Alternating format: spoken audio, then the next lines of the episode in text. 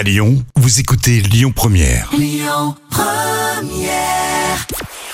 On débute avec euh, les audiences télé d'hier et c'est encore TF1 qui arrive en tête avec 13% de part de marché pour le film 20 ans d'écart, plus de 2,1 millions de téléspectateurs. M6 les talonne grâce à son jeu estival Les Traîtres. Le téléfilm Les Héritiers sur France 2 complète le podium avec 1,8 million de personnes séduites et avec pratiquement la même audience, France 3 décroche la médaille en chocolat avec son jeu La carte au trésor. Dans l'actu euh, du petit écran, on va traiter indirectement de la télé avec euh, Disney+, la plateforme de streaming qui connaît une nouvelle chute de son nombre d'abonnés. Et on en avait déjà parlé euh, dans la semaine, mais derrière ces difficultés, on retrouve la grève historique des scénaristes et des acteurs. En réaction, le prix de l'abonnement mensuel va augmenter aux États-Unis. Et comme il ne se passe vraiment pas grand-chose, je vais vous parler de Benjamin Castaldi.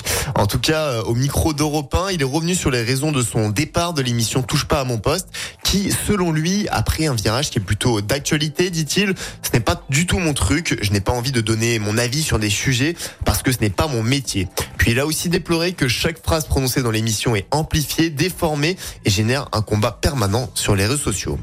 Ce soir, vous pouvez regarder euh, sur TF1 une nouvelle émission, Ma mère, ton père, l'amour et moi. La première saison, quatre mères et quatre pères célibataires vivent ensemble dans l'espoir de trouver l'amour.